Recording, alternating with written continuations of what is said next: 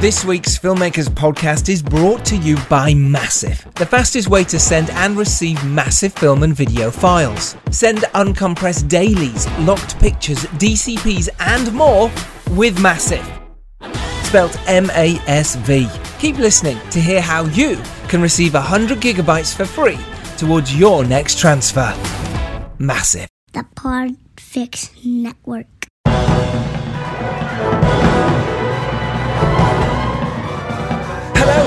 And welcome to episode 257 of the Filmmakers Podcast.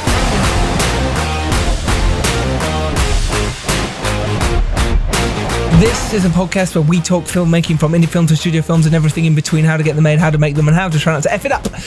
In a very, very humble opinion, today we come live from AFM for you. We are not live. We recorded it live. That doesn't make sense because you kind of record everything live. But you know what I mean? It was live at the time for an audience who dropped in questions, and some of the questions are great as we went along. Now, not only uh, did Ian Sharp host this podcast with me, who is a brilliant producer and actor in his own right, he is in Crazed Code of Silence, which has just come out, and our last week's ep was with the writer and director Ben Mole and Luke Bailey of said film. But joining myself and Ian Sharp live in air quotes was the fantastic screenwriter and producer and director Jed Shepherd, as well as screenwriter and producer Gemma Hurley. Now, these two legends, not only were amazing that they came to join us for this live talk at AFM, which we recorded in November, by the way, so a few things have changed since then in the world, like we're now in 2022. That's a big thing. Congratulations and welcome to 2022, by the way. Where do we start with these two? They're absolutely fantastic. They are at the moment pioneers of the indie filmmaking scene and they're going out there and getting shit done. Uh, and now because of that they're making films with people like Sam Raimi and with Jason Blum and they're really just going from strength to strength. And it was fantastic for me and Ian to chat with them live because we just had an open chat you know mainly about screenwriting and pitching and where ideas come from and writing alone versus writing together how that collaboration works and how you can best collaborate and when you do have a script, where do you take it? We also talked about the pitching and the treatment uh, section and tips on how to get a meeting. We also talked about the success of host, absolutely, and questions from the audience. Honestly, this is the way to wake you up for 2022. We thought, myself and Tobias, this would be the one to get you going, to get you through the slump of Christmas now into the new year. But this is the time, people. This is the time to attack it hard. People are looking for projects now and they're inundated. So, because they're inundated, what makes you stand out?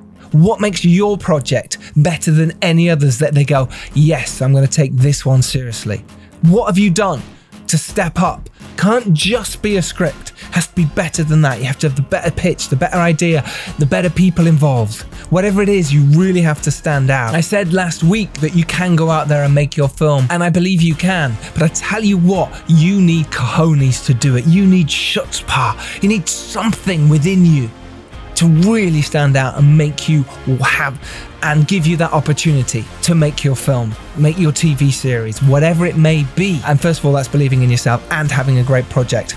So get that bit done and then try and get the best team you can around you. That's all I can say. So learn from these podcasts. I have some shout outs to some cool people uh, over the Christmas period who were lovely. Caroline Oakes, Lucille Howe, Mark Hampton, Adam Murphy, and Dean Kelly legends. Uh, I also want to give a shout out to John Watts, JP Watts. He's the director of The War Below. Brilliant film, brilliant war film. It's out now. You can watch it. Um, but he, a couple of weeks ago, I mentioned about his online course. Now, at the moment, it's free for 30 days. I mean, technically, that's just a 30 day trial, but there are so many cool courses on there, it really is worth looking at. So the link is skillshare.com and the referral is skillshare.com forward slash r forward slash profile forward slash John Dash Watts forward slash 98.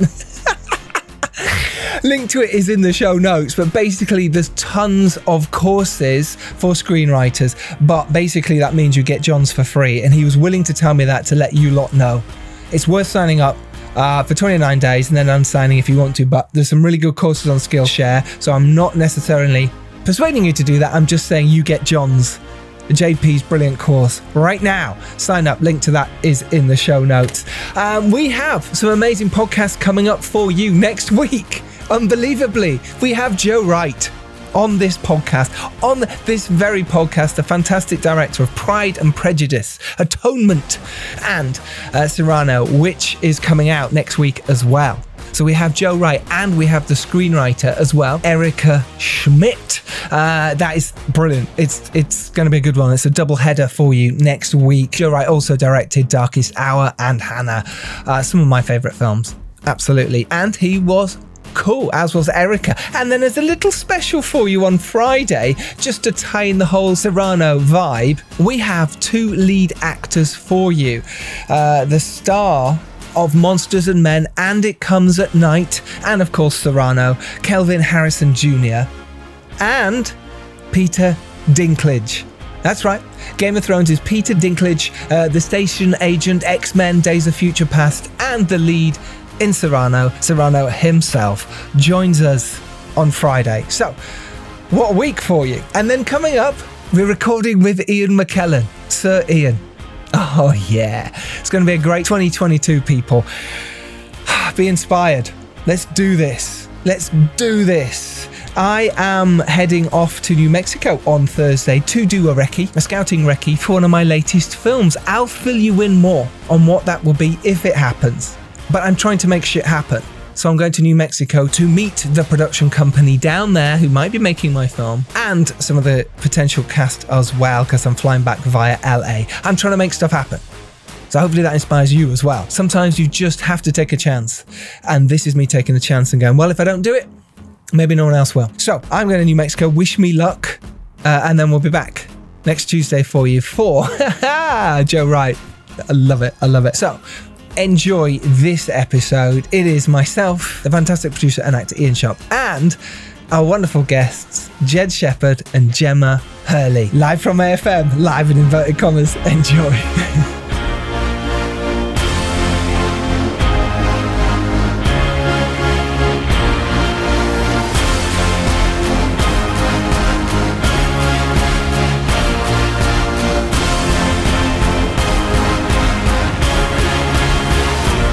everyone. We are here with our next session titled How to Make Your Movie with the Filmmakers Podcast.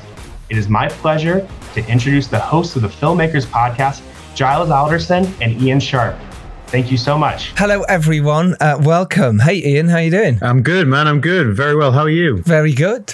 Uh, hello, everyone. We thought we'd introduce our guests straight away because they are fantastic. It is, of course, Jed Shepherd and Gemma Hurley. Hello. Hey guys! Thanks This for is having us. Uh, yeah, this is wonderfully bizarre, isn't it? This is AFM live, and we're chatting away to some lovely people out there. We're here to talk about how to make your film, and from our experiences, how to do that. Uh, let's introduce ourselves. Let's go around and do the normal introduction. Jed, let's start with you. Uh, tell us about yourself, the films you've made, the the stuff you do, so people know. My name's Jed Shepherd. I am a writer, producer, director. Um, probably best known for writing and EPing Host, uh, directed by Rob Savage, the upcoming Blumhouse film Dashcam, which co-wrote and, and co-exec produced. Also, uh, currently doing a live-action video game with all the girls from Host. Uh, that's called Ghosts, confusingly. It's called Ghosts, and uh, that comes out in, in February. And uh, yeah, some other stuff that hasn't hasn't been announced yet, but very cool. Very cool indeed. Ian, let's come to you next. So, hey guys. So, uh, I am definitely a multiple hat wearer. So, uh, started out as an actor, still do every now and again when I'm I'm lucky enough to. But also, I am a film producer and have financed uh, some films as well. Um, and uh, for anyone's interested, uh, I also uh, randomly, if you're any actors out there, I own a talent agency here in the UK as well. So, if you want any uh, advice on that side of it, let me know. Amazing. Uh, and Gemma. Yes, I am a screenwriter. I co wrote um, Host with Jed and Rob, and I also co wrote Dashcam with these guys, which was amazing. Um, but EP Usually- on Dashcam too. and I am an EP on on Dashcam, uh, which is great. But yes, other than that, I'm a TV uh, writer. Usually, I do a lot of. Um, I've been doing a lot of kind of staff writing on uh, like some Netflix and BBC shows, and hopefully one that's going to be coming out on Amazon. So fingers crossed. That is so exciting. Uh, I'm Giles Alderson. Uh, I run the Filmmakers Podcast, which Ian uh, hosts with me, and Jed and Gemma have been on. So if you want to hear more about them talking separately, then do go to thefilmmakerspodcast.com and put their names into the search bar, and you'll be able to listen to them talk some more. Yes, I am lucky enough to have directed four features, including The Dare, which is my debut movie, which came was out on Netflix this weekend in Canada, and it got to number three, which was I was just over the moon about, which is just super fun and.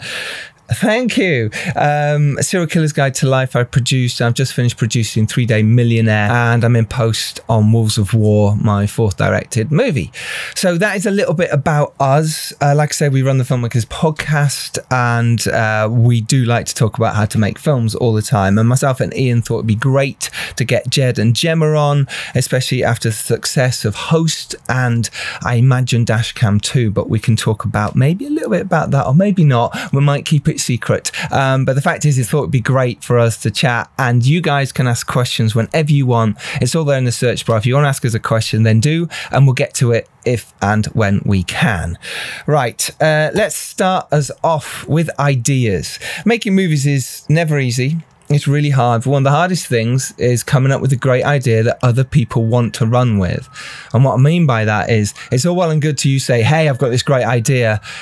But if no one runs with you, unless you've got a load of money and you can sort stuff out yourself, it's not great. So you've got to pitch it. You've got to come with this great idea. So I thought, first of all, we could just talk about where we find ideas, where our inspiration comes from, and where we can uh, inspire others to, to maybe get inspiration. Um, Jed, you're nodding away. Let's start with you on that. Well, a lot of my ideas just come from like I'm people may know like I'm, I'm the biggest horror fan. Like all I do is watch horror films all day, every day, consume horror media, horror news, books, comics, TV shows. That's all I genuinely that's like all I really care about. Like it's really sad, but all I care about is horror. So and I have done since I was a little child. And I think I mentioned on your podcast the reason why I'm so into horror is because my mum is very superstitious. She's into various different mythologies uh, and she's from the Philippines, and she instilled in, into me that monsters are real and ghosts are real, and you have to be careful of these creatures. So I spent my formative years researching these creatures and finding out how I can defeat them, because I knew at some point I'll meet a werewolf and I'll need to know how to defeat him. so I just watched every bit of horror like media you can just to protect myself and because I was it was a life or death situation, like it's it's just become like my DNA now. And um, so when I come with ideas, a lot of them come from the, these childhood fears of having to meet these creatures and what I would do in that situation. A lot of my ideas, especially ones that you'll see that unannounced ideas, unfortunately, but ideas that come out in the, in the future are ideas I've had for a long time. I also am a massive fan of the Fortean Times. I, I don't know if, if if anyone out there knows it, but it's a monthly magazine that collates all of the weird news from around the subscriber, and I have been generally since I was a kid. And every month I get I get this magazine with about two thousand different story ideas in it from weird news around the world, and it's just it's like, am I the only one who's looking at this? Because this is just such a great source of information. Brilliant. What was it called again, Jed? Sorry, Jed. What was it called again? Uh, the Fortean Times. It's great. And like, just go, if you go back to the back issues from the 70s and the 80s, like the incredible stories there. Another massive place I get um, ideas from is Reddit.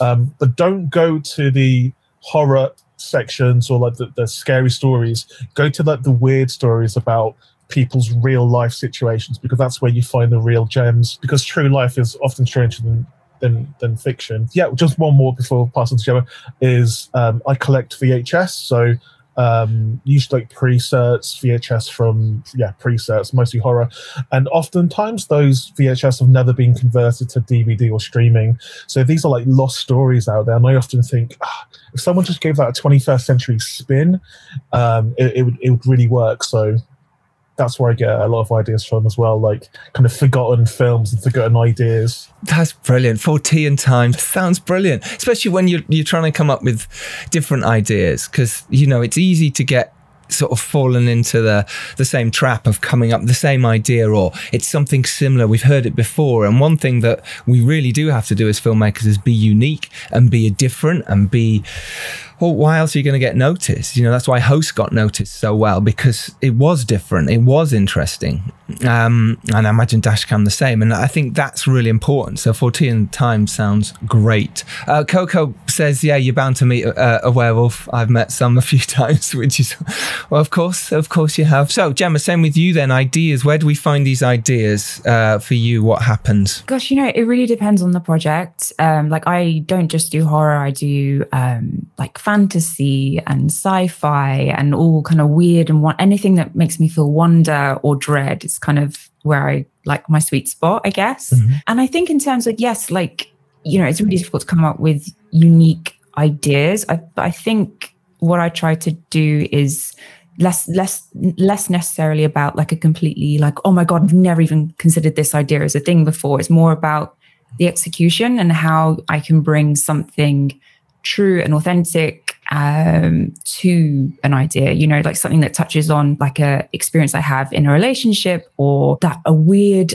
uh, surreal experience i had as a child you know with like you know there was something in my my room that i always felt was like watching me or like whatever it is just something that or i've heard from a friend or or you know or from like a podcast i've heard you know something like that just try and create something that um, resonates with something in me that I'm trying to get out, I guess, mm-hmm. like a feeling, if that makes mm. sense. Yeah, totally does. Getting a feeling out is one of the hardest things, isn't it? You have this sense of dread or sense of something or sense of adventure, but putting it down into an idea is really hard. Yeah, I love how where people's ideas come from and why our brains work the way they do. Sometimes it could be from a dream, can't it? Or a memory, or someone says something in a, in a club or a bar or football or whatever, and suddenly you go, oh, that triggered something something and you might write it down. You might not look at it again for ages, but then when you do, you go, oh God, yeah, that, that, and that connects to that. And especially when you're stuck, I like to write a load of ideas down in a notebook and just have them there as ideas. So when I do get stuck or a, a snippet of a line or something I liked, so that moment where you go, ah, you can just go back and flick through and go, oh, that'll do for now to get me through. Because that's what it's about, right? When you get at that stage, when you're developing something or script writing it, it's, for me, it's about finishing it. You know what I mean? Get it to a stage where it's ready to actually then start working on it. I don't know how you feel, Gemma, but is that similar? Yeah, absolutely. But I was also going to say, um, like, I don't know if there is in the audience, but sometimes it can be, you know, if you feel a bit like stuck and there's a sort of, you know, blank page, I find it quite fun to sort of have a, um, a competition with yourself, a sort of like, um, you have one minute, come up with like, you know, five ideas, you know, and then like pick your favorite idea from that and then like write a bit more, you know, like to with to so you don't judge yourself, I suppose, and just kind of like vomit draft like all these weird and wacky things out and see what your kind of subconscious, I guess, is kind of pulling mm-hmm. without you having to like get a little get too academic or intellectual about it, but just kind of like feel the kind of creativity at that kind of early stage without judgment. I find quite useful. Yeah, creativity. Uh, yeah, no, that's good. I like that idea of a little competition with yourself. I kind of do it with sweets sometimes, and I, you know, I'm I have to say I'm addicted to sweets sometimes. You know, it's my thing, and I'll be like, "Don't have another one until you've done the next scene. Don't do it. Don't do it." And it's, it, I'm not saying do that. I'm saying that that sometimes works for me. It's that whatever it is to sort of get you through, to inspire you to to to do it. That's exactly what I I, do. I, I have a reward system with myself, um, and it started off.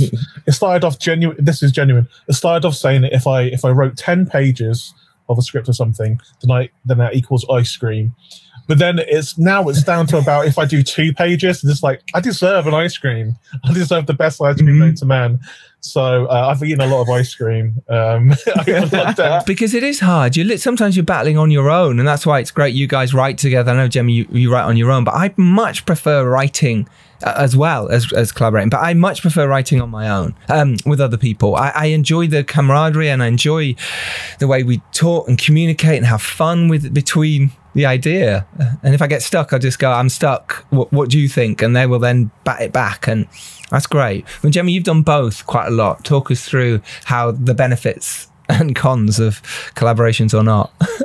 there are well, there are both. Um, what I was going to say first of all is that like some of my favorite like memories from I mean, obviously, the lockdown year when we wrote Host together, those were some of my favorite memories. Like th- those two weeks when we, you, me, and uh, Rob, which kind of this kind of over Zoom kind of thing and pushing ideas and making each other laugh. It was just such a delightful joy. That's when it's like working 100% wonderfully where you know you everyone's kind of on the same page. We only had a certain amount of time to do it and if, so there was you know no time to kind of second guess or to you know go down any rabbit holes. It's just like this is fun and let's just do it and no expectations. With dashcam as well it was just you know i was looking over some like screenshots i took the other day of us like mucking about when we were kind of coming up with the idea for it and you just see where everyone's just like laughing. It's just such a joy. Mm. but you know I, but then sometimes i've had other experiences where you know sometimes it's really difficult. I've had lots of experiences in writers rooms where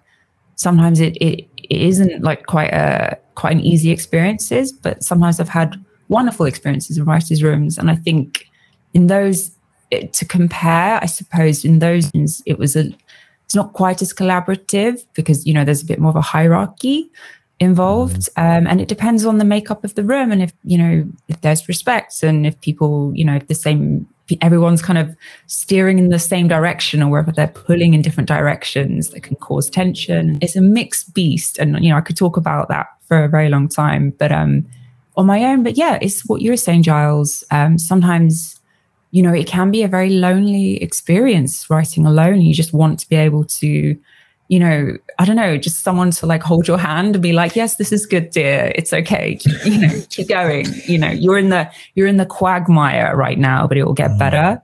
Um, you just have to keep putting one foot in front of the other. Um, are you guys familiar with that wonderful graph where it's like, you know, you start with an idea and it's, um, oh, this is the best thing ever. And then it's like, oh, this is okay. And it's like, oh God, this is horrible. And it's like, well, maybe it's not shit. And at the end, it's, yeah, that's like the last stage. It's like, this is okay now with writing alone. But yeah, I do. I love, I love working with other people. But um, sometimes I feel like, you know, if you are writing alone, you can go to those sort of, slightly more internal places and maybe do a little bit of more um, exploratory, you know, places in a kind of safe space for yourself as well. So it just depends on the project. Mm. Yeah, I totally agree. Um, Jed, do you want to jump in on that as well? Well, I think one of the, the, the main words I think about when I think about collaboration is is compromise, especially with hosts. Like because me and, and Rob are so used to like doing stuff to, together host was the first time we brought someone else into the mix. So is this something you need to say to me, Jed? Is this, you... is this it now? Is this the moment? AFM live.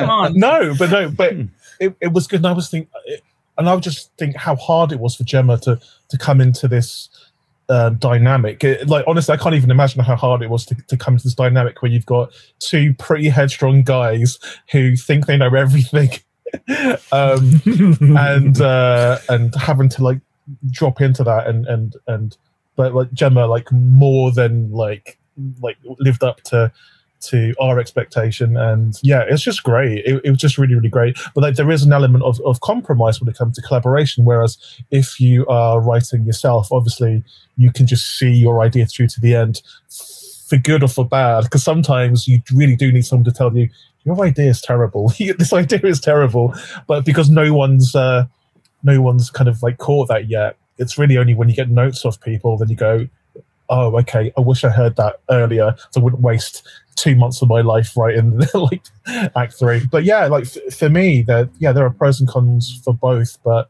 obviously in the last two things, Dashcam and, and Host, it's it's been great, and like working with Gemma and Rob it's been brilliant and obviously it's proved very successful and I can't think of any other way we would have done it. It's it's brilliant. I yeah, I I really do love collaborating. I think I don't know, I feel freer, I feel safer, I feel more alive. I, I sometimes when I can get lost in my own head I'm writing. And I do enjoy that.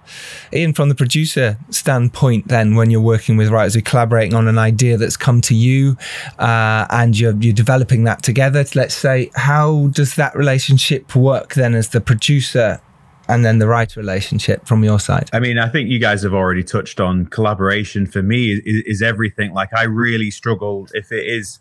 I mean, obviously, this is isn't from a writer's perspective, but as a producer, you know, you're trying to create something almost from nothing. You know, you're trying to generate work as well, and and it can be very overwhelming, particularly in lockdown when you're not seeing anyone else. You know, I mean, I I literally travel from my office, which is you know. Uh, in, in my house to downstairs to the kitchen. That's my life you know sure. i'm trying to you know i'm trying to produce movies and and run businesses and stuff it's it's very overwhelming so i i have to allow myself like a 10 minute 15 minute dog walk or whatever just to to, to give myself some i don't know like fresh air. Uh, mm. uh, but uh, again I, I, I that's the bit i really enjoy the most. Like uh, for me is that creative collaboration kind of process. Like yesterday, you know, I was, I, you know, um, without sounding like a, no, maybe I won't tell that story, but, uh, uh you know, with, uh, well, I, I can, you know, I, I, I, was, I, was, very, I was very go on. It's not, it's not to show off it, it, but it was, it was an idea that was just,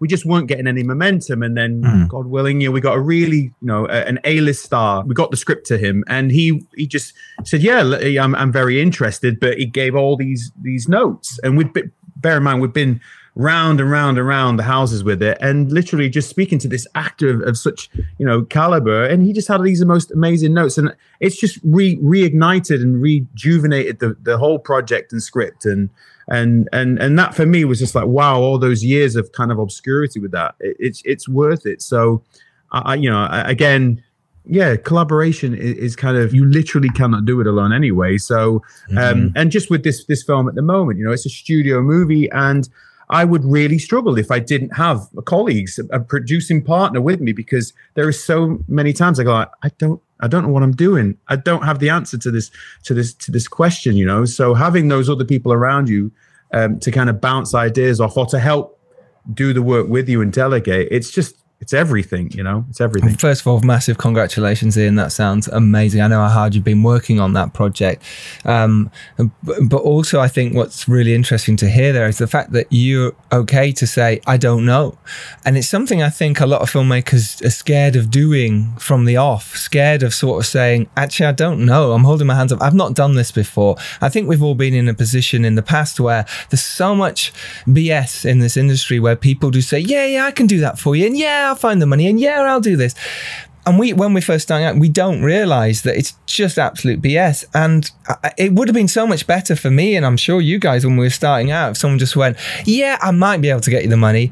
I might. I'll do my best." Do you know what? I've never done this before. I'd respect that so much more, and I trust that so much more. And isn't it interesting how in our industry it feels like anyone can just say that at any point, but it doesn't help the situation. Yeah, I think you need to come to to to, to everything in this game with humility. You know, because uh, you'll mm-hmm. get found out you know, because make it, every movie that you you're involved in, our television project or whatever, it's always different. So you're always. not going to have the answers to every single scenario. So uh, you know, don't get stuck. You know, uh, have the confidence in yourself to go. Well, I don't know it now, but I'll learn. You know, mm-hmm. uh, if if if, any, if anything, with this project, I, I normally produce with my wife.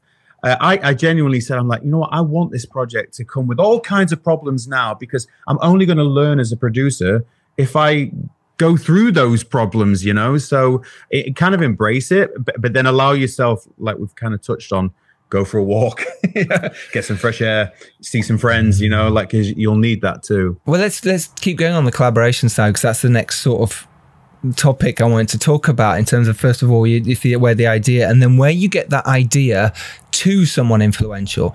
Where do you take it? How do you make your film happen? You know as opposed to what we're talking about. And it's where where you take it do you know what I mean? You've got friends obviously by now, and hopefully in the industry you know people. But if you don't when you're first starting out, and even now, where do you take it? You know, do you be careful? Do you just send it to one group? Do you send it to others? And I think it's a really tough place to be when we first come up with an idea that maybe we haven't shared with too many people yet. I just wanted to touch on that as a thing. Where do we go? Who do you do you share it with your besties first? Do you go out to your Netflix contact first? I just wanted to start there. This is a very big subject. Um, indeed, indeed. And, and, and I think it's geographical as well. I, I think in the UK and Giles, we've spoken about this before in other places, but I think in the UK it's very hard if you're a horror filmmaker, which myself and, and Gemma is to get things made. Um, and Giles, of course, you know, you know, and, Ian, obviously, um, it's, very hard because the even though a lot of people love love it here, it feels like it's not considered prestige or the, the places that offer that have that hold the purse strings to funding your project. If it's horror for some reason they they will shy away from it because maybe they want to present what they do as as art um, Mm. they don't want to make things for the general public and when the inside those purse strings inside the purse is public money it, it blows my mind that it's not giving to, to projects that would benefit the general public. For me personally, if I have a great idea, if, if, I, if I want to put it out there, um, I would go to um, places outside of, of the UK in, initially. Because I have representation, I have a manager, I would take it to my manager who that's the easiest thing for, to do because then he can use his contacts. But before that, genuinely, it was so hard to get things made to even get shorts made, it, it was so so hard. Like when me and Rob made Dawn of the Deaf, we tried to ship it around as a feature first, but no one would give us even a penny.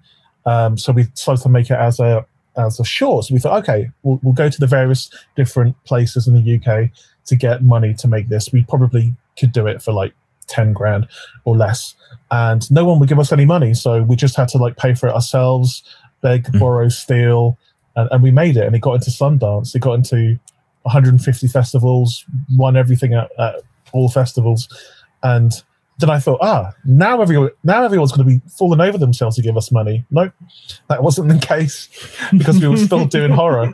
So it's really difficult. Now like in, in a post host world it, it's become a, i think a lot easier. Post host i can't quite like that. In a That post host world yeah. Um, it is a lot easier because you are a recognized person and you have something that's already kind of done well. So the people that weren't really up for giving you money or even having meetings with you, now they're the ones trying to instigate the, these meetings. And I get it. They like people uh, want security in their job. They don't want to do anything that's potentially risky. They're risk adverse. Fair enough. So they will um, only go for things that are either sure things or their bets are hedged enough by co-productions or, or whatever. But yeah, like in a nutshell, I would go to the American companies because America holds horror in a higher regard than than over here. So there's plenty of production companies and studios in America that just want unique, high concept horror. They're, just dying for it. So that's where I, would go first. And it is very hard if you don't have representation, to be quite honest, to get in those doors. But um, once you do, then those places are up for grabs. That's fascinating. And it, it's really interesting. We talked about this, like you said, Jed, about the whole UK and genre films, especially horror. And it is one reason why I wanted to make the Dare American in terms of them sound American, even though it's all English actors pretty much. I just felt that that was the market that I could tap into for me that would be better. And that was my mindset because I believe people didn't want necessarily to make horrors in this country. Of course we do. But you're right, Jed. It sometimes is looked down upon. I'm not saying always, and it, there's some people who love it and it does rise, but it does happen. And Gemma, for you, who do you go to first when you've got an idea who where do you want to take that if you've shaped it into some sc- let's say it's a screenplay been working on by yourself for a year and you've got it into some shape where would you go where would you want to take that first So I guess it's. I suppose we're talking about film, not TV, just to kind of clarify. Um, Yes. Yes. Okay. Um, and it was. I'm also kind of clarifying for the audience. Like I was wondering how many people here are writers with agents and without, because as Jed kind of you guys you've already touched on it. It's such a different kind of um, proposition. very different yeah talking about after you have an agent, uh, yes, everything gets easier, but you also still have to kind of knock on your own doors and bang your own drum and make your own opportunities. It doesn't really just all suddenly magically happen like I imagined it would do. You really do have to just, you know, keep hustling and, you know, try and um, have like I've, I've got like a spreadsheet when I from when I first started with my agent, um, and every time I had a meeting with someone, I like wrote it down, and I have now I've got like you know 150 diff- individual meetings I've had with different people, and I keep adding to it So to kind of like see yeah. you know get some kind of statistics because it is like a little bit of a a war of attrition. I feel like you know you know Mhm. after you know you have 10 meetings and maybe one of them goes well and then maybe like you have 100 meetings and then like 10 of those went really well you know it's it's it's a numbers game and it's like don't feel discouraged um, it takes time to build relationships over time where people you know you build up trust with people you build up oh i remember that person and what they do and trying to you know have something about you or your work that resonated um, but to your question these days i you know i you know i've mainly been working on film with these guys obviously but i think for a film, whether or not I'd write it on spec now um, would be a kind of question because it is such a big mm-hmm. undertaking. It's such a like, you know, do I want to give up, you know, unpaid, uh, risky, like, you know, six months of my life working on this project? Yeah, uh, if not more. Yeah.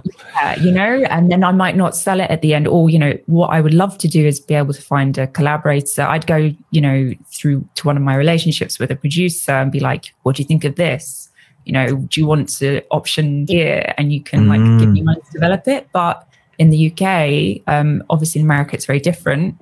Um, there isn't much development funding for speculative film scripts, so it's a bit of a tricky thing. So um, yeah, it's it, it, it's a weird one. If you've already got the script, great. Uh, that's it's really interesting that and how difficult it is if you haven't got an agent and you're a screenwriter, how you get your projects out there. I don't know about you, Jed, Ian, uh, and Gemma yourself as well. I constantly you constantly get emails from new writers. Could you look at this? Could you look at this? And there's a certain etiquette, I believe, in how you should write those emails. And for me, it's always you have to have at least seen something we've done and put that first. That's the most important thing. Get our attention, right? Ian, you talk about this quite a lot, but it is really important, isn't it? Yeah, there has to be some kind of connection. Then if it's mm. just cold, it's just not good you're not going to get the time. You, you, you're, you're sabotaging yourself because, again, what uh, the guys have touched upon, this is a relationship business, you know, as well. Uh, and trust plays a big part of that. So, yeah, um, I mean, obviously, I can talk about you know what would get say for example a producer's attention if you Please. i don't know if you have an agent or you don't have an agent um, but one thing I, I always advise on is is you know most producers and particularly producers that you want to have a relationship with right? They're going to be very busy. So for me less is more. So if someone's sending me a script i'm not going to read it. It's just and and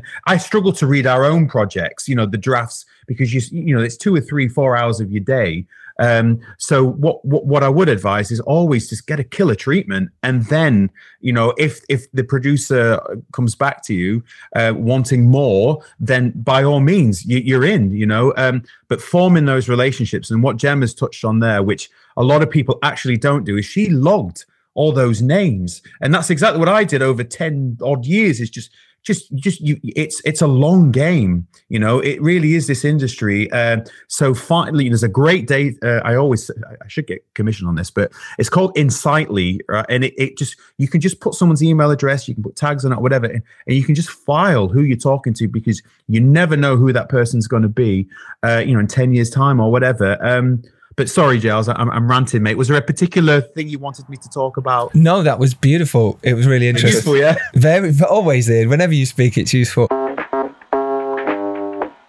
I have to stop the podcast a second because I have something massive to tell our listeners, filmmakers listening right now.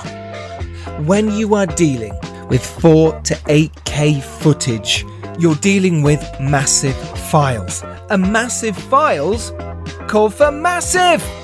MASV, spelt M A S V, it's the file sharing solution for the modern filmmaker and post professional.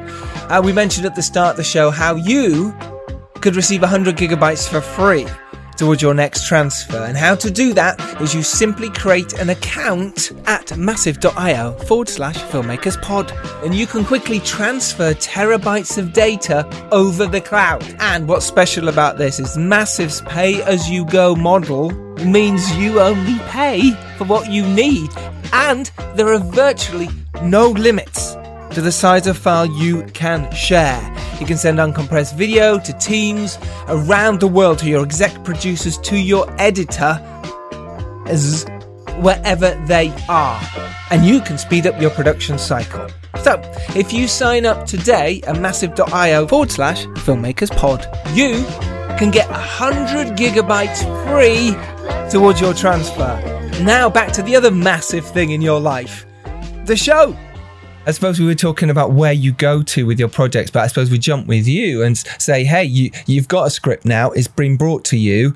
You're now that producer with it in your hands. Who do you first go to? Yeah, so so so so I have maybe a small handful of relationships with with say the Netflixes or or, or, or the tra- you know the traditional buyers.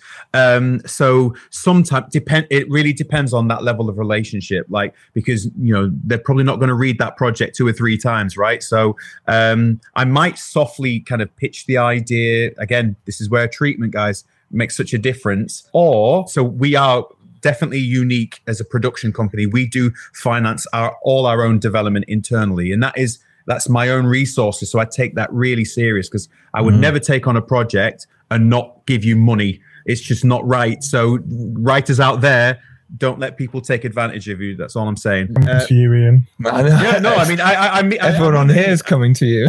I know, I get it, I get it. But you've got to have skin in the game, you know, and whether it's sweat equity, but there's got to be a commitment either Mhm. either way. So I'm incentivized if I'm putting money behind it, right? Um, uh, and I, I, you know, I, res- I respect how hard it is as a writer. I get it.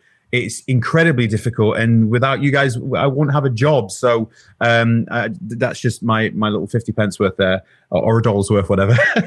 uh, so anyway, so sorry. Uh, I'll so give you a will- dollar. dollar yeah, for your yeah, script. yeah. That's what I'll buy that for a dollar. Um, yeah. So anyway, uh, so yeah, I, I I will go out there and depending on the on the story, the genre, the the, the talent, um, I will then cater where I will go to. So if it is a horror, like for example, this movie I'm making at the moment with Hulu, it's a horror. It's it's a natural fit. But if it's an Audrey Hepburn biopic, maybe I could go to Hulu, but probably I'm going to go to an Amazon or a Netflix or a Focus or, or whoever. So I will be strategic and, and place myself uh, uh, there. But I'm not afraid to go out and, and like I say, send a, an idea of treatment. And Jed touched on it. Once you get that kind of foot in the door, that track record, people are willing to then maybe give you, you know, an email response or, you know, I don't mind them saying to me, "Ah, it's not for us. And that's fine. Nothing personal. Great. I'll just move on to someone else. So, uh, yes, but persistence. And when you do send those emails to, I know it's probably people you know, but let's say it was a cold one to uh, Prime or whoever. Um, we were talking about making sure that's personal. You know, it's a relationship business, right? You said it. So therefore, we're saying when we're going to email someone or someone's emailing us and saying, "Hey, read my script," you know, that should be the last thing. And by the way, would you mind looking at my script or treatment or whatever? What do you do the same thing then? And I know I do when I'm producing and sending stuff out. Do you do the same things? You you, you target your your Netflixes and your Hulus by saying, "Hey, by the way, just saw that last night. Great." I'm just really interested how that you know what you do there as well. To be honest, it's very rare now that I'll go to a company that I won't have some form of connection to. And that's not because I'll know personally. I will ask Jed, I'll ask you, Giles, I'll ask Gemma. Um, uh, I'll, I'll find a way uh, of, of getting some kind of kind of soft introduction. But if not, exactly, I think it does help when you've got maybe a body of work behind you that you can highlight that in the subject header or in the emails and it just it, it kind of i hate to say validates you but it kind of de-risks you or whatever you know they they they'll give they might give you a little bit of time that's not to say everyone responds because they really really don't but but yeah that that that's kind of what I'd, uh, I'll do but um yes when I'm doing a soft email uh, you know a, a cold email out there sorry I am not straight away the first email. I'm looking for finance. Like I, it, it doesn't work like that. I, I will, I, I- I'll try and go to events like this, you know, eh, whether online or, or personal, and just try and get that connection, knowing full well that in a year's time, I might be able to go direct to them. Do you know? Do you know what I mean? So it's Mm. very few and far between. I'll do a cold email if I'm if I'm being totally honest now. Yeah, it does make a difference once you've had a few films out. It does. I know it's still not easy. You're now batting in the higher. You're now hitting up here, whereas before you were trying to grab whatever you could. It's still hard. It's still really hard. But it, you're right. You do have a little in. It's like actually, I've been through the trenches too. I've done this too. We've written this too, uh, and, and that can make a big difference. But again, I think you've got to be very careful with your emails and very, uh, you know, really important not to just be read me or look at my project. It's so important. Yeah, LinkedIn, guys. LinkedIn is the worst for that. So just don't be that guy. you know, just sending cold LinkedIn messages. I'm just never going to read it. I'm sure most people Never don't. had right? it. Never had it. Don't LinkedIn. do it. No, it's such a okay. Don't do it. Yeah, I was going to say like the other thing about building relationships, um, like a lot of writers do generals with with studios and, and production companies and stuff, and the generals are, are, are there to not pitch anything, but just to just to establish that relationship, introduce yourself, and you're not selling a project, you're selling yourself. So as long as you kind of get on with that person, you can keep that relationship going forever. And a few months, a few years down the line, it could be like, oh, I've actually got something that would suit you perfectly. And because you have a, an organic, natural relationship, which isn't built on you begging them for some money, then they will feel more inclined to, to work with you because working with someone in a film is an in time investment. It's a mental space investment build a relationship with and know that they're going to be legit on set. And because the worst thing to do is is, is agree to do a project with someone, and then first day on set, you the, you come to the realization, oh, this person's a nightmare. Mm-hmm. So like having this this strong relationship that you built over time is so so important. It's, it's the the, the, familiarity and i think the theme of relationships keeps coming up. And it is a little bit like dating. You know you do sometimes get those like cold emails where it's like you know read my script and make this. And it's like it's like the equivalent of like uh, if you're dating it's like do you want to marry me? Like straight up. It's like whoa dude. You know, it does feel like that. And just remembering that like i think apologies i don't know what the demographic of this group is but if we're talking about people who don't have an agent yet i remember when i was first starting out, like I really did think it was all about the Silver Bullet project and like how can I get this Silver Bullet project that I've yeah, spent like indeed, yeah, three years of my life writing between my like real like my uh my full-time job you know it, it means so much to me. How can i get this? How's this gonna make make me? And inevitably like i still haven't got that project made it wasn't about that project. It was about how can i start forming those relationships of people that in like five years time are gonna you know, I will make something else with them. Like the only reason I ended up doing host was because I had a random coffee with Rob because someone else recommended me to Rob. You know, it's just you cannot predict what route you're going to take in and you have to try lots of different things. Like, you know, I've done like writing speculative scripts, I've done sending scripts to film festivals, I've done collaborating, I've tried so many different ways in and done the cold email things, mm. done the, you know, you have to like tr- like you know just see it as like this is a war and it's going to take time um, but like you know along the way i'll make some friends and we're going to go into battle i guess mm-hmm. i don't mm-hmm. know maybe it shouldn't be so compa- so combative a metaphor but like it really is about like who is going to be my like fellowship of the rings on on the way i guess and finding those people and you just don't know who they're going to be um, but it's not about this is my secret yeah. project that is thing. To Mordor for some reason. We are, yeah, we're going to Mordor. This is right. It's Holland Mordor in this. However, we get there, right? however we get there because it is so hard doing it this trying to make a movie is really hard and you're right it is going to battle it is because you've really got to have your head screwed on in every single level of the way as as ian said there and said you don't want to get screwed over. And there's no, when we're starting out, it can happen, you know, and you've really got to understand the business. And it is a business.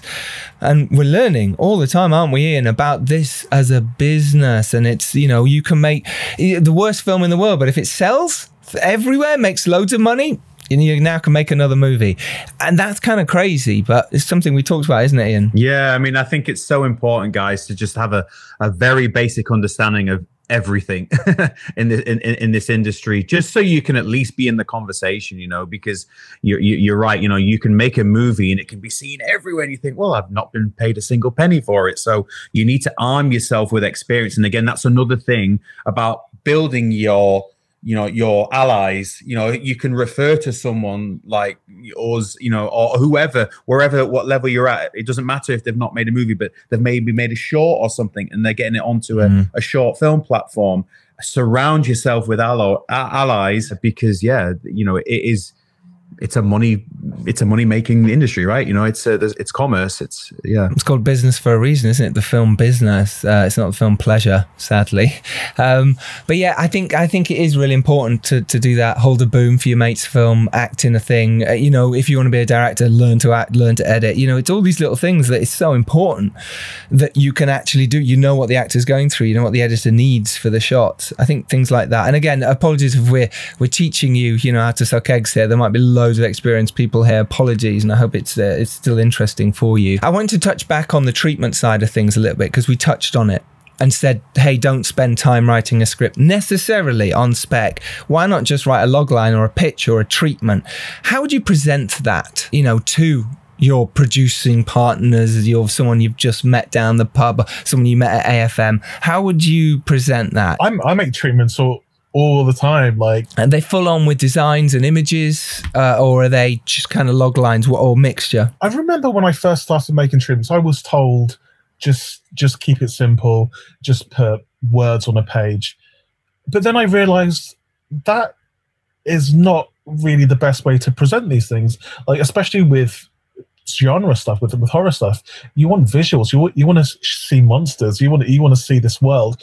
So um, yeah, if you see any of the the pitch decks treatments that, that I do, it, it, often comes with a whole bunch of, of images from various different comps. And yeah, it's presented in a way where by the time you finish reading this, and it, it may be five pages, it may be 12 pages, 20 pages, by the time you finish reading it, you will want to make this or or else basically, or you or you think you are not doing your job properly, and you just got to make it exciting because mm. if if the project's exciting for for you and you manage to put that onto the page, then the person reading it might buy into that excitement too. So um, so yeah, I like I've made loads of them and and it's the best way I think to get get it across because it's a, it's a big commitment for someone to read a script. So if you're writing something on spec, I think it's very hard to convince someone to read a whole script. And if they do, maybe they'll read only the first 20 pages, which a lot of companies do, maybe the first 40 if, you, if you're lucky. Some, they only read the first 10 pages. So I think the easiest way to cut all that out is, is just do um, a treatment or a pitch deck. Even a one pager is like just just to kind of get your foot in the door and say, hey, can we have a meeting about this? Human relationships are so so important. It's like Jed mentioned about his treatment and saying by the end of them reading this, you know, 12, 15, 30 page treatment, they should want to do this movie. They and imagine if that uh, enthusiasm was in the room so for me, it's all about getting in the room. If you can pr- portray something that says to me as the producer, "Hey, I want to meet this guy or girl," they're writing that's really exciting. They seem exciting, and their enthusiasm then rubs off on me. I know that's how the dare came about because I went and pitched to the exec, you know, and I really went for it and it became a studio movie because of it, you know, and I know that it was from my enthusiasm. I totally know that it was from me believing in this project. And I think you have to. I think you can't go into anything half assed. You've really got to believe in in what you're making. But I suppose it is about how lengthy these treatments are, and we, I suppose it's just different for each one, how much effort and time you want to put into it. But it's like you said, Gemma, should you spend six months to a year, if not longer, writing a feature, or spend maybe three weeks a month developing a really cool idea on with images? I would touch on that like i appreciate like sometimes i hate i hate treatments i hate them so much it's like mm. i didn't mm. want to become a writer to write a sales document which is Basically. essentially what treatments are yeah or using other people's work as well i mean yeah often images from other people's films yeah and it's it's a very different thing and i like luckily i you know i, I before i was a writer one of my full-time jobs was like working in a like marketing like you know sales job you know so i, I, I understood a little bit about how it works, but it is a little bit soul destroying. Um, if you if you happen to be in like a phase where you're writing treatment after treatment after treatment and you're not finding that time to write, it really is about finding that balance. Yes, I do obviously love writing more, but it just just takes so longer, and you know you can't you can't take all those risks of doing like a another feature film speculatively without any kind of sense of like there might be someone to catch you at the other end and might pay for it. it. It's hard. It's a real risk. I mean, for us, for our perspective, you know, you can come to us with just because uh, I, I, appreciate it, it, can be quite daunting, particularly if you're if you're a writer. You know, you know, to then think, well, I have to be a graphic designer now, and I need to do all this. It can mm-hmm. be a bit mm-hmm. overwhelming. There and there are experts that really do specialize in that. So, you know, maybe if you are uh, reaching out to production companies, just one page with just maybe a I'm not even bothered of a log line. Just just I just want to know what the film is going to be. You know, mm-hmm. what's the kind of yep. like core core of the movie, uh, and then let me come to you, and then we'll go out there and we'll we'll we'll develop that that that that killer treatment. I know I, I maybe I said that. Uh, I'll I'll specifically go out there to an expert. Um, it's funny actually. We got one script um, that we've attached a, a, an actor to a, of note, and um, he actually said, "Look, the the the, the the outline synopsis treatment was better than the script. like the script doesn't deliver on what, uh, but the, the concept is so good." Mm-hmm. Can we now work on the script again? And we're like, well, yeah, of course. If you'll do it, then 100%. So, um, so you you you just never know. Um, so so don't be daunted by that, guys. I mean, like Jed is an incredible filmmaker and obviously got all these amazing ideas. He he probably can create all these images and stuff like that as well. But I mean, I know I couldn't. Like literally, I wouldn't have a clue. Um, but yeah, but, but but please do don't be afraid. I think you've got to do whatever you can to get through the door. It's what we say. Get through the door. Get that meeting. And um, we got uh, questions. We'll start doing these, and we'll come back to what we're talking about and uh, in a minute. But first of all, a couple of questions, and exactly what I talked about here is from Catherine Hayes. She asks any top tips to initiate a general meeting. I suppose it's kind of what we've been talking about, really. But what the top tips are, you know, make sure you're pre- prepared and you've got everything there, and you're not just writing, "Hey, read my script." Uh, anything else? Uh, anyone else want to jump in on that? Well, it's not really how to get it. It's more what you do when you do when you when you do get it. Um, research that nice. company, research the person you're about to speak to, check out what mm-hmm. films they've done before, research the company because the one thing that may help you is, especially if you've got IMDb Pro, go look at that production company, that studio, see what they've got in the pipeline, so you can see a general trend of where that where they're heading to, and then in the meeting you can you can gear what you're say what you're saying towards them. And also don't be afraid to ask them the kind of things they're looking for as well because maybe they're looking for mm. a movie about witches. Witches is hot right now. Let, us and then you can go well i've got this idea about uh, for a witch movie. And yeah and also speak to your friends like other writers who've had generals with that with, with that company as well. Yeah just research research research research. I made the mistake once i'll never do it again. I was speaking to this production company and, and I was I was just it's probably like the fifth one I had that particular day, and I was just like kind of tired, and was go, and I was just giving my normal spiel, and I'm usually very very upbeat in these meetings, but I was just really tired that day, that day, so I wasn't giving it my hundred percent, and they were saying, "Oh yeah, that's that's a cool idea." Like Darren would be really into that, and I was like, oh, who, "Am I meant to know who Darren is?" And then they kept on going on and on and on, and I was like, "I'll Google this company I was speaking to." oh, it's Darren Aronofsky's company, and they're saying Darren Aronofsky might be interested in this idea. And then wow. I just switched on and I was like, okay, cool, right. So let, let, this idea. but I could, I could have, I could have saved myself like a lot of trouble and probably actually nailed that, whatever that was, uh, if I did a little bit of research up, up front. So yeah, so so don't be me, like do your research. there we go. Top tip, Gemma. Any top tips from you? The means. Um, yes, just to echoing um, sort of what we were saying earlier, I think I've heard, you know, people talk about the elevator pitch a lot, which mm. sounds to me like if I was on the receiving end of that, it sounds like hell. It sounds like I don't know why people say that like that's what people want to hear how people want to hear ideas. Like you've just been kind of attacked um you know and kind of like forced us into trying to get out this elevator. ah. you don't know. It, it's horrible. We're human beings and yeah. like in, in the same way that yes of course you're there because you want them to you know you, are hoping there'll be a good outcome where they'll buy something from your you know or from the conversation. But really it's also a two-way thing and i don't mean this is in a sort of arrogant way if you're talking to like paramount. Like i mean mm. like do you want to work with them? Like is there a is the person you're talking to do you how can you find a connection? Like do you have anything in common? Like what do they like? Why do they like film? Or you know is there is, do you have anything in common other than like trying to sell them something like as a human being sitting across from you? Um yes. and i guess the sort of other thing is like remember that you know if you're if you are just starting out like they might not want to make your project, but they might read your script and be like, oh, this is a fantastic writer. I'm not going to buy that thing, but they'd be great for this other thing that they don't know about, like whether it's mm-hmm. an adaptation or, or they, you know, or they'll remember you in like three years' time if you kind of keep that relationship fresh and keep like saying, you're sending them ideas through as, you know, it's all about that kind of thing. So just be a person. Uh, and I know it's like, um, you know, scary at first, but really like after you've had a few, you know, it's, it gets demystified. So just human beings. Beautiful, Gemma. It's so true. I, I, totally agree. Be a human being. And it makes sense. Don't try and be something. Research them. If they like football, great. And you like football, talk about football for a bit. You know, it's really important that you connect because, like Gemma says, they might not want you for this project. They might not want your film here, but they might like you and that's what it's about. It's forging those relationships for the next next step. And we got a question here from Laurie D. Whitman. I thought would be interesting for us to ask.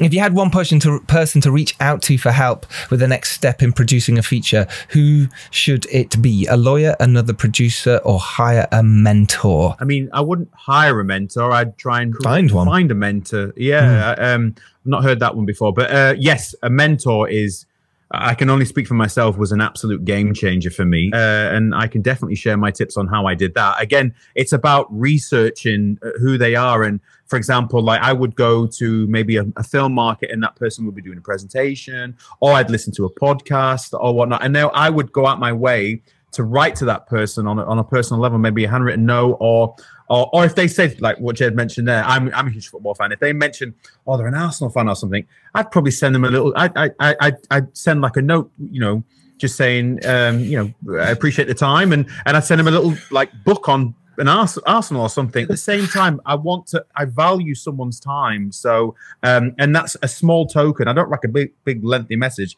It's just a little note saying just a small token of my appreciation. Uh, and then hopefully that person responds because I'll always leave my email address. And then you're you've kind of got an in. So maybe in three months' time or six months' time, when you've got that treatment ready, you maybe can then you know uh, uh, maybe um, send it over. So, uh, but yes, mentors, mentors, mentors, and you can have. And again, it doesn't have to be someone that's made 50 movies. It could be someone that's literally mm-hmm. made one short film you know they're just a, a, few months ahead of you. So don't get bogged down by that. And then when you make that short film go and find someone that's made a feature. And then made a feature three features whatever. I, i'm i haven't made film budgets you know ab- above like 30 40 50 million whatever. Like i don't want to f it up. So i'm going to find everyone who's made those kind of movies um, and, and and and get as much advice as i can. So don't be afraid. Mm, and what's great about this business is we do help each other. I feel that way. Certainly when I first started, I didn't feel that way. And maybe it's doing the Filmmakers podcast, maybe it's just being open about budgets and open about what we're trying to do that it's made everything a lot easier. I don't know why, but yeah, when I first started, it was this closed industry and it was really hard to get in and it was really difficult to knock down those doors. And I think people are seem to be open. And if you can talk to someone at an event, like Ian says, go to these events, go to networking parties. Now we can, it's opening up a little little bit, if you can go and you feel like you should go, then yes, you can talk to these people. AFMs is a perfect time. You've got you, oh, they've all got little characters. Everyone, you know what they do. You can click on them now and say, hey, it's it's a really easy chance to communicate and talk to people. Whereas in the past, it has been a lot harder because no one's got a sticker on them saying what job they do. Um, so it has been harder. Now it's easier for you to do that. I think to, for me to answer that question, oh, I mean, lawyers so important. What I've just been through now, literally just wrapped a movie uh, three weeks ago. And you know, I was talking to my lawyer all the time on that movie, and it's shares at the moment, and it's investors and financiers stuff that I never wanted to do as a creative and a producer, director. It was and a writer, and suddenly now I'm doing all that side. You know, it's it's hugely important the film business to understand it, and it's it, insanely tough. So mine would be lawyer right now, but I think normally if I my new project now, I'd probably find that producer I wanted to work with on it. Yeah, I suppose let's let's talk about the success of Host and what happened afterwards because I think that's a really important step for filmmakers. People often we make a film and we get to that point which is real in everyone's life. Everyone thinks something's going to happen. And realistically what happens is your film comes out and no one necessarily rings. You've got to still be the one ringing. You've still got to be the one knocking on the door. And you look at the success of, success of Host, and then you signed the, the three picture deal with Blumhouse. Let's just talk a little bit about that and, and your expectations and what happened and how you dealt with it. And would you have dealt with something differently? Well, obviously, it was extremely unexpected because, again, we made it for very little money and very little time with our friends and so we had no expectations for it. So it was mm. news to us when it when it blew up. So we really weren't prepared for it, and we still I'm still processing it in my mind. Like, what happened? Like, what's going on? How do how do we replicate this formula? So yeah. So I mean, obviously, Host has now been voted the scariest movie of all time. It's on in all of the the top lists and Empire's amazing. Like, one of the, the greatest horror films of all time as well. It's up there with The Shining. It's it's It's nuts. it's it's it's insane and and like it's it's really hard like being obviously you know how how much i'm into horror just thinking of myself as a little kid trying to think of these horror ideas and like it's it's insane just to think that wow we made the scariest movie of all time it's just so hard to comprehend but uh, there's a little part of me that kind of knew it would happen. I was just like, like this, ha- this has to be for something. Like watching horror films twenty four seven since I was like five ha- has has to be for a reason. So, so maybe this is a reason. I don't know, but yeah, and and just very quickly before Gemma speaks, it has made things a, a lot easier. I would say.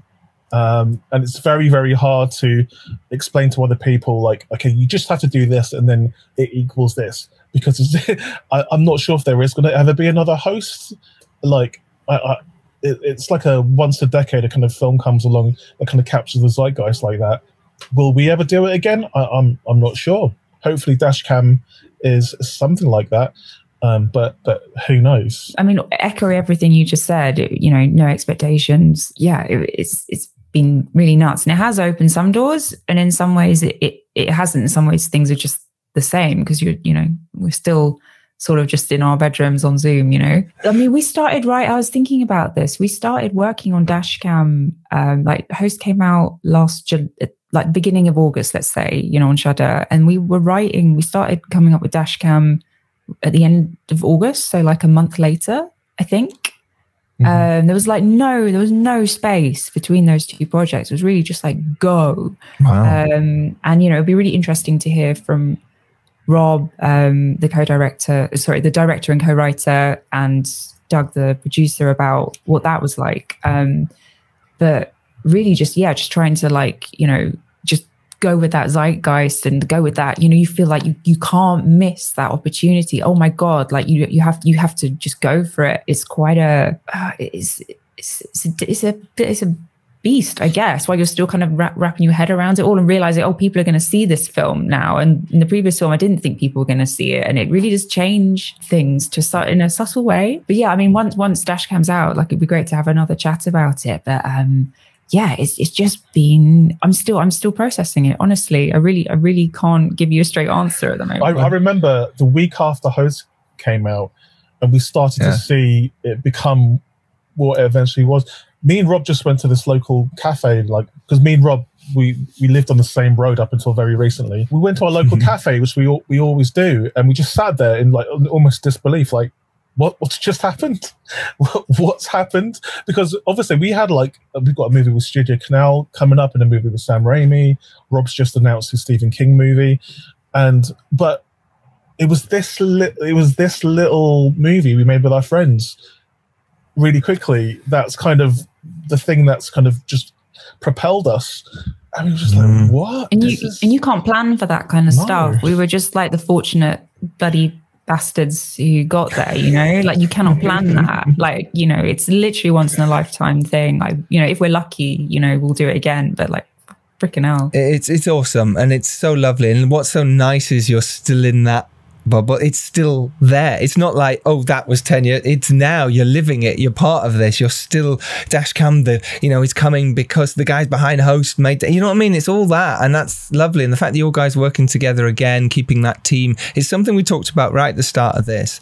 Was who your collaborators are, who you work with. Those people are so important. And it is. And look what you guys are doing. And it's fascinating. Well done. So we've got three minutes. Let's whip through these questions. Uh, Mr. Sharp spoke about the idea of a killer treatment. This is from David Olivier Pinheiro. What does a killer treatment mean? Oh, gosh, you'll have to be quick. That's the long one, isn't it? Long Again, one, just isn't something that gets past my amygdala, just uh, uh, makes me instantly go, right, I, I want to, I don't know, pursue this a little bit further, like an email or whatever, you know, a, a concept. Doesn't have to be all bells and whistles. It could just be a log line, uh, just something that just personally grabs me. That, that's what I say when I say killer treatment. Great. Uh, this is from Kelly Thompson. Gemma, I'd be curious as to your process for script writing, outline, notes, cards, timeline. Uh, you can go listen to the podcast, the Filmmakers podcast, where Gemma does her own episode. Great answer, Giles. It is 224, uh, but click uh, write her name in anywhere in your podcast and you will find that. Uh, she goes in deep about her process. It's brilliant. From Russell Palmer, what tools or processes do people use to help them with their writing, e.g., a hire pro, ghostwriter, or student intern? Any apps, online tools, forums, writing on Reddit, etc. When hashtag writer's block. So I suppose it's tools to help them with their writing. Every every single thing I ever write starts on the Notes app on my phone on my, on my computer, one hundred percent. Mm-hmm, mm-hmm. And you, you don't need fancy fancy software. I mean, Final Draft is standard and it is good. It does help you out a lot. But we wrote a host on Google Docs, didn't we, Jem? Like we wrote on Google Docs. Don't tell anyone. That's amazing. But why not? He got it done, right? I suppose it's trying. I, I think there's four questions in one, but maybe just to say when you have writer's block, where do you go for that inspiration? Is there somewhere you go for? I suppose we touched on it earlier with the Reddit examples or something, but is there anything that f- unlocks your mind? Just scribble, scribble, scribble without judgment. Just vomit out. Let's just get out of your head and in, connect with your heart. Love that. Yeah, so true. Uh, Ian, this is from Kelly Thompson again. They're all from Kelly. Oh, great. No, two are. We've got one. Anthony Solomon as well. Hi, Ian. When you talk about paying a writer, what are the fundamentals for a writer to consider? And what is unreasonable related to compensation? It's your own fault. okay, yeah, no, no worries. I mean, obviously, probably predominantly a lot of you guys are based in the US, right? So you'll have a union gig and a non-union gig. Union gig, there's there's a standard rate. Non-union, whatever, really, you figure it out. Uh, but I guess that's relatable to the UK. Okay, so you will go right. You, I have a rough idea now of, of, of what maybe a, a, certain level of writer uh, will be getting paid, and then you know I will then give say maybe 10 20 percent of what that writer's fee will be in maybe for a treatment. So yeah, that that's kind of how how I work it out. Uh, it's not too difficult, but uh, again, I'll always get, I'll always pay uh, for sure. Love it. Question of, uh, it's not really a question, it's a statement really from Jeff Deverett. Said having a successful indie film involves knowing how to distribute and release it, not just produce it. Filmmakers need to understand audience and marketing. 100% true. We didn't even touch really on that side of it, but I suppose you look at hosts and how brilliant they've done with their audience and the marketing behind that movie, and it's very simple. Like Jed said, there was hardly any, right? There was none, right? But it worked. There's nothing. But it worked. There's no trailer But- before the film came out. But what it did do was have word of mouth. And word of mouth was so huge for that film. And maybe if there was a trailer and a poster, I, you don't know, do you, how it would have gone? But anyway, I think that I think that's really interesting. Uh, the countdown time has finished. I think we're going to wrap it up very soon. Thank you so much for joining us uh, on this panel of you wonderful listeners who've been sat so patiently down below. Uh, I believe we're going to another room now. But if you do like this, you like what we talk about, we do this all the time on the Filmmakers Podcast. Come join us. Uh, thank these two wonderful people, Jed and Gemma, uh, and go follow them on their socials. They're obviously lovely people. They work their asses off, which you have to do in this industry to make stuff happen. Uh, let's just do a final little uh, inspirational sort of shout out or question, really. If you could sort of tell your younger self something, someone who's up and coming filmmaker out there now, to give them some advice, uh, what would it be? What would I say to myself is, man, just have more fun in your life. Like, you just don't take it too serious. Like, i- i- if it happens, it happens. But try and try and have a life because it can just be all consuming, right? Uh, that's what I would say to my younger self for sure. Easy one for me. Uh, don't wait to be anointed. Um, basically, like you know, don't. You, this isn't about seeking other people's approval. This industry, I know it can feel like that for writers, but um, it's all about what you want to do and following that rather than trying to seek other people's approval with your work. Basically, Yeah, I was, I was going to say a very similar thing. That don't don't chase trends. Do do your original piece because that's going to get get noticed more. But also, like the the main thing to remember for anyone in the film industry is just don't be a dick. Just just be kind. Mm. People talk. Just be kind. Help other people. They will help you. Um, it's kindness is free, so I don't know why more people don't do it. But like honestly, ju- if you're just a nice person and you have a modicum of talent, you will get far. Uh, people forget that first bit sometimes. so true. It's one of the toughest businesses out there. And again, we're not, you know, saving lives, etc. But we're making movies, and it's tough. And you've got to be resilient. You've got to be strong. You've got to know what you want, and you've got to take it without trampling on people along the way. You've got to support your fellow people, and you've got to really, really work hard and try and plow through because there's so many scripts and so many people. But you can do it. You want to do it, you can do it. That's our pearls of wisdom. Uh, thank you, everyone. This has been ace. Really enjoyed it.